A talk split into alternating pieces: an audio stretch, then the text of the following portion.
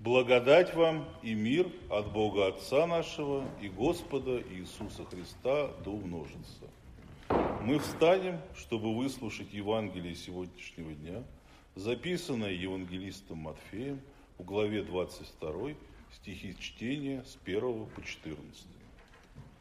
Иисус, продолжая говорить им притчами, сказал, «Царство небесное подобно человеку-царю, который сделал брачный пир для сына своего и послал рабов своих звать званых на брачный пир. И не хотели прийти. Опять послал других рабов, сказав, скажите званным, вот я приготовил обед мой, тельцы мои, и что откормлено, заколото, и все готово, приходите на брачный пир. Но они, пренебрегши то, Пошли кто на поле свое, а кто на торговлю свою. Прочие же, схватив рабов его, оскорбили и убили их. Услышав о сем, царь разгневался и послал войска свои, истребил убийц он их и сжег город их. Тогда говорит он рабам своим, брачный пир готов, а званные не были достойны. Итак, пойдите на распутие, и всех, кого найдете, зовите на брачный пир. И рабы те, выйдя на дороги, собрали всех, кого только нашли, и злых, и добрых, и брачный пир наполнился возлежащими. Царь, войдя посмотреть возлежащих, увидел там человека, одетого не в брачную одежду, и говорит ему, друг, как ты вошел сюда не в брачной одежде? Он же молчал.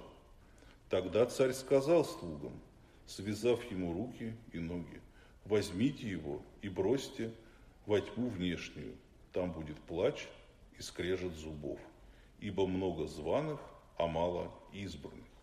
Аминь. Сие есть Святое Евангелие. Слава тебе, Христос. Присаживайтесь, пожалуйста.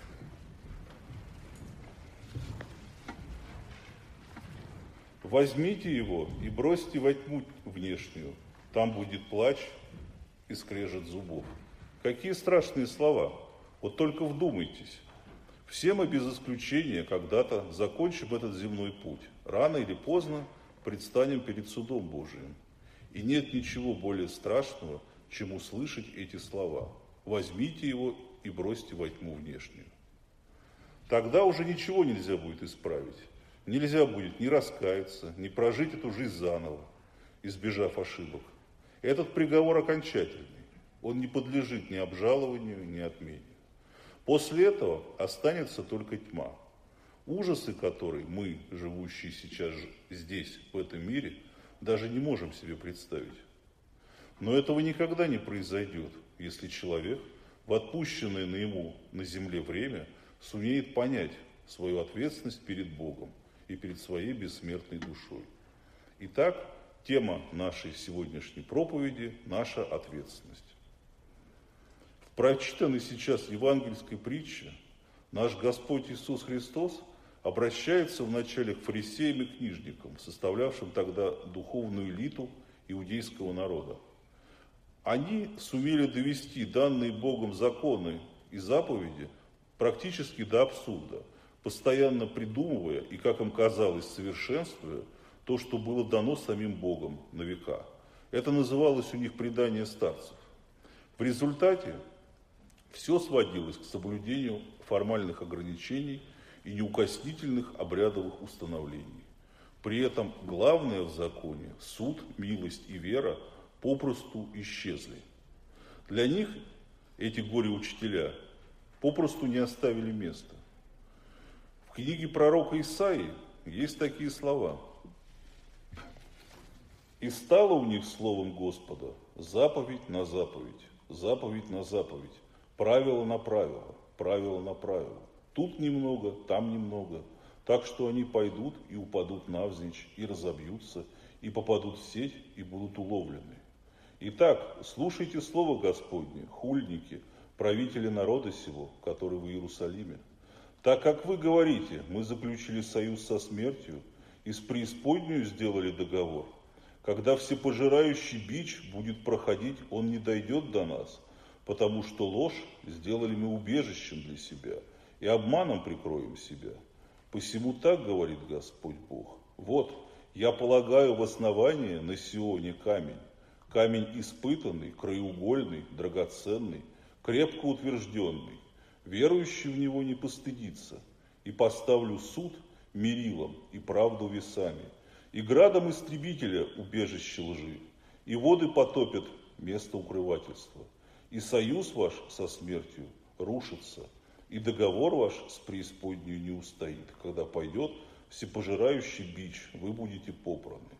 Вот в этот-то камень, камень испытанный, краеугольный, драгоценный, крепко утвержденный, который есть Иисус Христос, они не верили.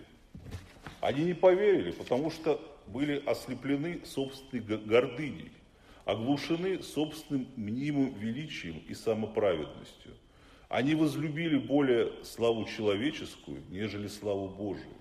Они посчитали ниже своего достоинства прислужиться к словам бродячего проповедника из презираемой ими языческой Галилеи. Но то, что высоко у людей, то мерзость перед Богом. Пророчество о сожженном городе, о котором мы читаем в этой притче, сбылось менее чем через 40 лет после этого. В 70 году Иерусалим был практически полностью разрушен римлянами. Осталось целыми только три башни и часть западной стены, которую римский военачальник Тит сохранил как свидетельство своей победы. Сейчас на месте Иерусалима, Иерусалимского храма, прошу прощения, стоит мечеть Амара, построенная арабами в 637 году, уже после захвата ими Иерусалима. Такова бывает цена гордыни. Но притча состоит из двух частей, и вторая ее часть не менее интересна, чем первая. Царь войдя посмотреть возлежащих, увидел там человека, одетого не в брачную одежду, и говорит ему, друг, как ты вошел сюда не в брачной одежде? Он же молчал. И именно в отношении этого человека прозвучал этот страшный приговор. Возьмите его и бросьте во тьму внешнюю. Там будет плач и скрежет зубов. На первый взгляд может показаться, что этот приговор чрезмерно суров. Ведь этот человек откликнулся на призыв прийти и пришел. Он оказался среди гостей, хоть и не в брачной одежде. Говоря современным языком, он нарушил дресс-код. Ну и только. Разве это такое тяжкое преступление? Давайте попробуем разобраться. Что же означает одежда в данной притче? И почему так важно не просто прийти на брачный пир, но прийти именно готовым, одетым в брачную одежду? В послании к Колоссянам апостол Павел пишет, «Облекитесь, как избранные Божии, святые возлюбленные, в милосердие, благость, смиренно-мудрее, кротость, долготерпение, снисходя друг другу и прощая взаимно, если кто на кого имеет жалобу. Как Христос простил вас, так и вы. Более же всего облекитесь в любовь, которая есть совокупность совершенства Далее святой апостол в пославии римлянам продолжает. Так поступайте, зная время, что наступил уже час пробудиться нам от сна. Ибо ныне ближе к нам спасение, нежели когда мы уверовали. Ночь прошла, а день приблизился. Итак, отвергнем дела тьмы и облечемся в оружие света. Как днем будем вести себя благочинно, не предаваясь ни пированиям, ни пьянству, ни сладострастию и распутству, ни ссорам и зависти, но облекитесь в Господа нашего Иисуса Христа. Вот о какой одежде идет речь. Мало считать себя верующим. Надо жить так, чтобы все вокруг видели вашу веру, вас самих, и прославляли за это Бога. Именно веру, а не показное благочестие. Ибо так возлюбил Бог мир – что отдал Сына Своего Единородного, дабы всякий верующий в Него не погиб, но имел жизнь вечную. В прошедшие века Бог избрал евреев для того, чтобы ебить себя и силу свою посеять семена веры. И евреев избрал не из-за того, что они праведны и хороши, а из-за того, что малочисленны и слабы. И посему расплодил их, как песок морской, покарал чудесами своими, силой своей, сильнейшее государство того времени Египет, вывел евреев из рабства, дал закон и уставы и заповеди. Сорок лет водил по пустыне, чтобы очистить народ от скверны, чтобы вымерло все старое и явилось новое поколение. И в свое время наслал на них змеев, и те жалили до смерти. И тогда Моисей вознес змея в пустыне, и всякий, кто совратился, но увидел того, кто жалил, был спасен по причине того, что увидел змея в себе, и стал распинать его, ибо змей есть непокорность Богу, лицемер, живущий ради утробы, и кто распинал его в себе, тот спасся. И восстал новый народ, и получил наследие обетованную землю, и как был един Израиль, так и победил все народы, которые окружали его, и построили новое царство, но не устояли и совратились из-за того, что не совсем усердию и не с точностью выполняли законы Божьи, сотворили себе кумиров, кадили другим богам, приносили жертвы богам языческим и в конец совратились. И тогда Бог отдал Сына Своего на крест в жертву. Жертва же есть то, что приносится как самое дорогое, как в свое время Авраам не пожалел сына своего Исаака и готов был принести его в жертву Богу. Так и Бог отдал самое дорогое, своего сына, в жертву, чтобы каждый верующий в него не погиб, а имел жизнь вечную. Ранее в пустыне распинали змея свои грехи, а в евангельские времена распяли Христа, который явился как свет миру, и не верили в Него, и не приняли той жертвы, которую принес сам Бог ради людей. Но смерть была побеждена, ибо Христос и каждый человек, живущий в согласии со своей христианской верой и совестью, по заповедям Божьим сильнее смерти.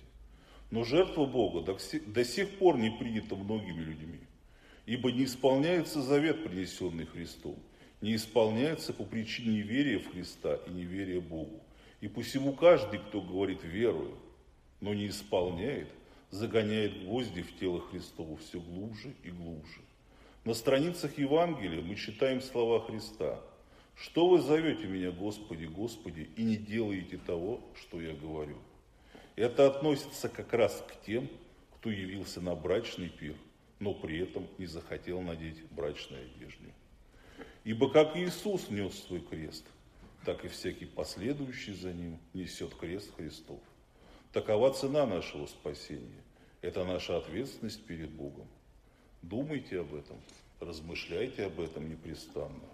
И мир Божий, который превыше всякого ума, соблюдет сердца наши и помышления наши во Христе Иисусе. Аминь.